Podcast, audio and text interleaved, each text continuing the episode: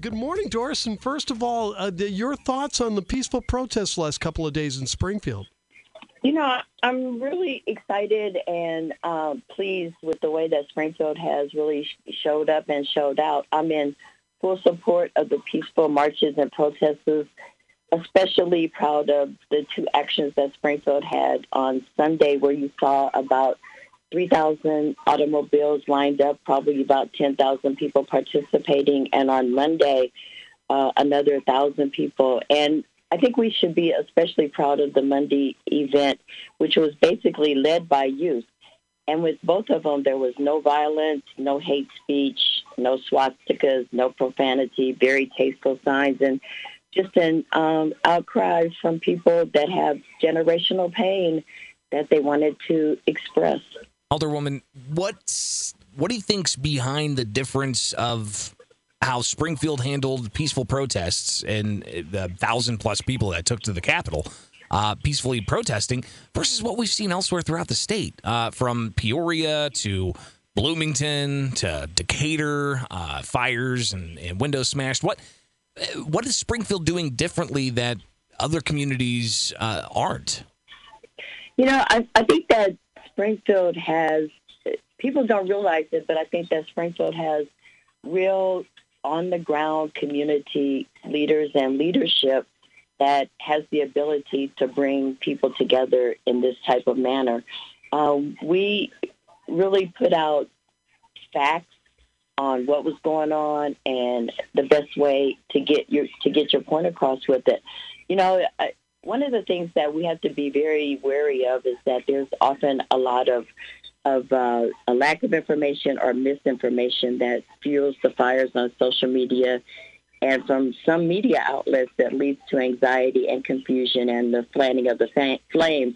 And I think that Springfield has a good mechanism to kind of uh, quell that. For instance, on yesterday, I was receiving um, all kinds of phone calls about there's a large gathering of people from out of town at Lanphier High School that are staging there that are going to go out and and you know loot and that kind of thing. And it's like no, that's the high school graduation that's happening. That's why the cars are there. And you know you're able to get that information out and kind of fight back against people that want to see something um, something more you know bad happen. Yeah, I think that's one thing that Chris and I picked up on um, Sunday night that we were both just very concerned about uh, the rapid spread of um, uh, various types of misinformation, saying, "Oh, there's going to be crazy looting and crazy rioting in Springfield," and uh, it was very concerning to see that, but also um, very promising uh, to see it not uh, develop uh, to the to the level that I'm it sorry, developed your phone elsewhere. is kind of cutting out.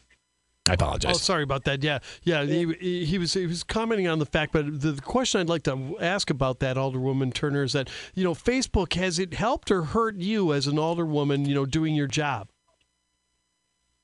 I know, you know, I'm sorry, your phone it kind of cut out a little bit too, but you know, I think that you were talking about Facebook and how it sometimes it can fuel misinformation sure, sure, yeah. and and gin up things that aren't necessarily there. And you're absolutely you're absolutely right. And then people, one of the things that I have seen uh, over the course of the last few weeks is that Facebook has become a place where people feel very comfortable expressing views that they have heretofore kind of kept undercover or either just talked about in the privacy of their homes and with their friends. And that's um, you know, it's very it's a very interesting progression in, in our community, it's, and when that happens, you know, other people pile on, and it, and it just becomes a pile on effect. And we have to be careful because we cannot allow that type of bad acting and from bad actors to distract from the real cause of the anger and mistrust of our governmental systems, including law enforcement that you know people have just become you know just tired of it it's and, and what we see now is a symptom of years of of you know racist acts and homicides perpetrated on those that are least able to defend themselves uh, and you know people you know i i see all i have seen over the course of these last few weeks like there's no racism. People just uh, don't always want to complain about something. Everybody, you know, and that's very concerning because we all know that racism exists. We all know that there's systemic racism that may not be as overt as it has been, but it is there and it does affect our it affects our community and you know you have to you have to acknowledge that and you have you can't discount it and you know just kind of sweep it under the rug and say that it's not there. Alderwoman Doris Turner is with us on News Talk 94.7 and 970 WMAY. And uh, Doris, I wanted to address before we get to the council preview for tonight, I wanted to address uh, a Facebook concern with the Springfield Police. You know, your thoughts on that and uh, the Springfield Police, have they handled the situation correctly in your opinion? You know, that's a, a, a very complex situation. What you really, what you had was four aldermen, two African American alders, and two uh, white female alders that for two weeks spoke out uh, spoke out in unison about um, situations with regard to the police and what was perceived as disparate treatment throughout the community. So the, then what happens is that a Springfield police officer felt very comfortable in taking to Facebook and making some very derogatory remarks about um, two of the alders both African American. No one has mentioned the, the white female alders who were saying basically the same thing. And then there was the comfort level from other police officers within the department that came on and commented and again made some very derogatory remarks. And I think that that is symptomatic of a uh, culture culture within the department that must change. There, think about it. These are the people that are out on the street patrolling with those types of attitudes. And the officer that was the first to make the comments, um, his beat is the east side of Springfield. Another one of the officers that was very comfortable in commenting is a sergeant, which means that he is a supervisor. Um, so if a person on the street has a problem, he's the person that's going to be called out to mediate that problem. Um, and and it's just um, it's it's unacceptable, and it's something that has to be dealt with and has to be dealt with.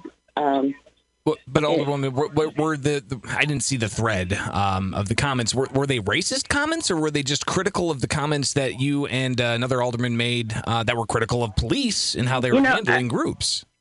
Well, they were they were racist comments. They were, and some of them were threatening comments. And then I think you know that you you also need to know that Alderman Gregory received some other um, messages that were not in that thread that were very threatening. So you know, there's a, there's a lot in this to, to unpack, and it wasn't just people being critical of of the comments and what was said. I mean, you know, I've been doing this for a long time, and and I can handle the criticism. Sure. Not everyone is going to agree with everything that you know that we say or do, and that's and that's fine. You know, nobody's going to agree with everybody all the time. However, to have it play out in in that manner is is very concerning. And, you know, it, it's almost to the point where both Alderman uh, Gregory and myself made some very uh, critical changes in the way that we carry carry on in our in our everyday lives because we were fearful uh, of what may, may happen, mm-hmm. and our families were fearful of of what may happen, and and you know that that's very real and uh, something that in all of my years of public service, I've never I've never come up on. Um, and I think that this is an opportunity for some real cultural change that must happen within you know within our our police department. Oh. And I, I think it's an I think it's also an opportunity for you know the business community, the uh, government, local government and the overall community to come together to affect lasting community lasting community change. Well, here's the here's the best for everyone's safety uh, all across the the city. Uh, no doubt about that. Uh, real quick, what's on top of mind for uh, tonight's uh, city council meeting? You know, um, you probably really want to hear this, Greg Bishop, since you have to do the council roundup. Right? It should be it should be very quick. Yes! Not, there's not, there's yes! Not a, it doesn't look like there's a lot of controversial things on yes! the agenda. Best news I've heard all so, day. Yeah, so uh, so you should be you should be very happy. Good to hear. Good to hear. All right, Yeah. terrific. All right, well, listen, uh, Alderwoman, thank you so much for your time, and anytime you need us, just give us a call, okay?